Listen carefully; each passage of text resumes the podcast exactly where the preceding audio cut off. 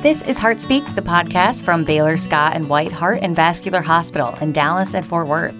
Today, we welcome Dr. Praveen Rao to the show, a cardiac electrophysiologist on the medical staff of Baylor Scott and White Heart and Vascular Hospital, Dallas. So, doctor, starting us off, what is cardiac ablation and when is it indicated for heart rhythm patients?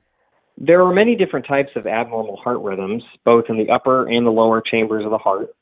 Cardiac ablation is a minimally invasive treatment that we do in a specialized lab setting, similar to uh, someone having a stent placed in a similar sort of lab. Uh, we have specialized equipment that helps us to find and treat the abnormal part of the heart that's causing the arrhythmia. It is indicated when patients continue to have symptoms of their arrhythmia despite being on medications, or if they have side effects from their, their medications, or if they prefer a non pharmacologic option to treat their condition and potentially cure it. So, what are the different types of ablation, and are they used for different types of heart rhythm disorders? There are two main types of ablation at this point. The mainstay is something called radio frequency ablation, which is taking one of these catheters, which is a long, skinny plastic tube that has a metal tip on the end. It has some dials and controls that allows us to drive that catheter around someone's heart to the area of interest, and it's connected to electricity on the back end. That electricity heats the metal tip of the catheter, that then cauterizes the abnormal location in the heart. That's the mainstay of treatment. There is also, instead of heating a metal tip, we can freeze a metal tip of a catheter, and that's called cryoablation. And cryoablation can be done for patients with atrial fibrillation, or if we are working close to sensitive areas in the heart, then sometimes we choose cryoablation over radiofrequency ablation. Far and away, the mainstay of the treatment is radiofrequency ablation, though. So that leads me into my next question How are ablations performed? They're performed through access in the arteries and veins of the legs. It's all done through a minimally invasive approach. We thread those catheters all the way up the arteries and veins of the legs up into the heart. And depending on the area of the heart that we are treating, there's different pathways we use to get there takes anywhere from about one to three hours on average for some of these procedures. Some of the more complicated ones can take longer, but the vast majority of them are about one to three hours. And patients are typically asleep under anesthesia for it. So, what are some of the benefits of a procedure like this? These procedures can be curative for many patients, and they won't need to take long term medications to suppress their symptoms. Alternatively, for many patients, they continue to have symptoms despite trying a variety of different medications. And these symptoms can be things that are fairly mild with just mild palpitations to life threatening conditions.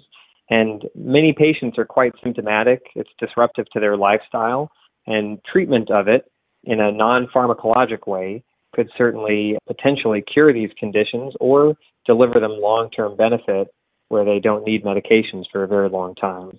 Many of the medications we use, unfortunately, can have side effects. Some patients certainly do prefer the non medication route. Now, on the flip side of that, what are some of the risks associated? Anytime we do procedures on someone's heart, there's, of course, going to be some risks. Thankfully, because these are somewhat common procedures these days, we're able to minimize the risks by iteration. The risks are things you would expect with getting access to the arteries and veins. There could be bleeding troubles or damage to the blood vessels. The patient is under anesthesia, so there's risks associated with being asleep for a couple of hours. That could be things like breathing troubles under anesthesia, concerns about heart attacks or strokes while under anesthesia. There could be damage to the heart or other parts of surrounding structures during the procedure itself. These are all things we take into close consideration, and generally the risks are about 1% for most of the procedures.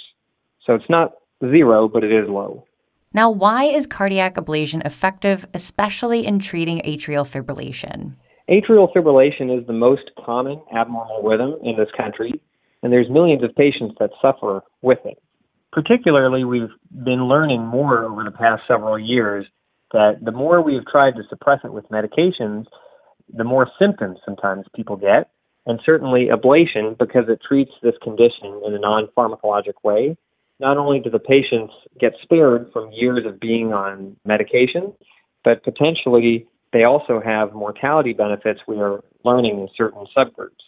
And those typically are patients who are younger or they have some weakness of their heart muscle. Those patients seem to do especially well with ablation over medications.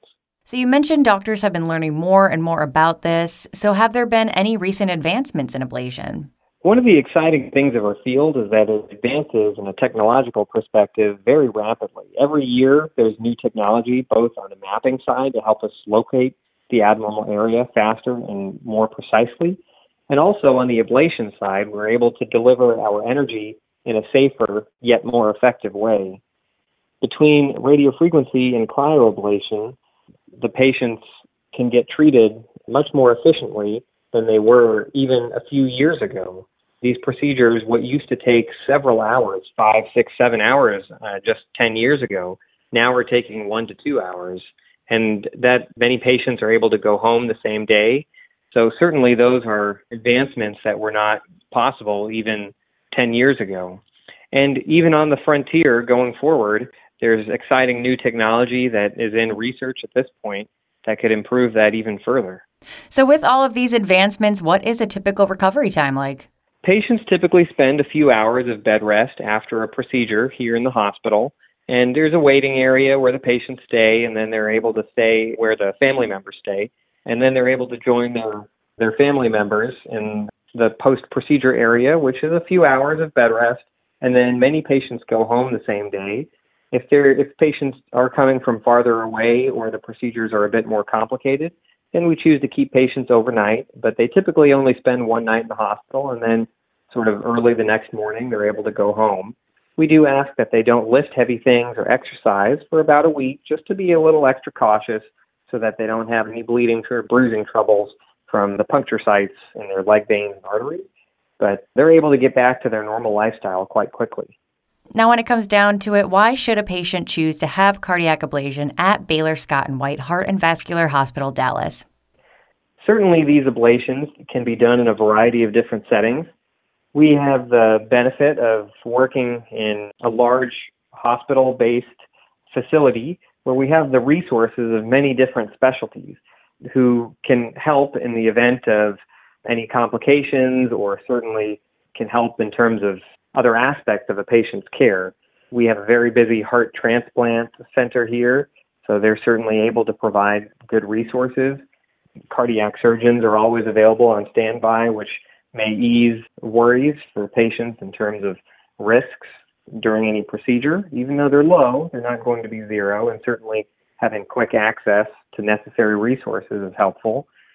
Also, the hospital is able to have many different staff members able to be present both for a pre procedure area, the actual procedure, and in the recovery area that are specialized to just taking care of these patients. So uh, they're not, this is something that they get to do all day, every day. So by volume, we're able to learn more about how best to take care of these patients and minimize risks. Well, thank you, Dr. Rao, for joining us today. That's Dr. Praveen Rao, a cardiac electrophysiologist on the medical staff at Baylor Scott and White Heart and Vascular Hospital, Dallas. I'm your host, Caitlin White. Thanks for checking out this episode of Heart Speak. To find a specialist at Baylor Scott and White Heart and Vascular Hospital in Dallas or Fort Worth, please call 1 844 279 3627. That's 1 844 279 3627 or visit us online at BaylorHeartHospital.com. You can also download our app, Baylor Heart Center for iOS users. If you found this podcast helpful, please share it on your social channels and be sure to check out the entire podcast library for more topics of interest to you. Thanks, and we'll talk again next time.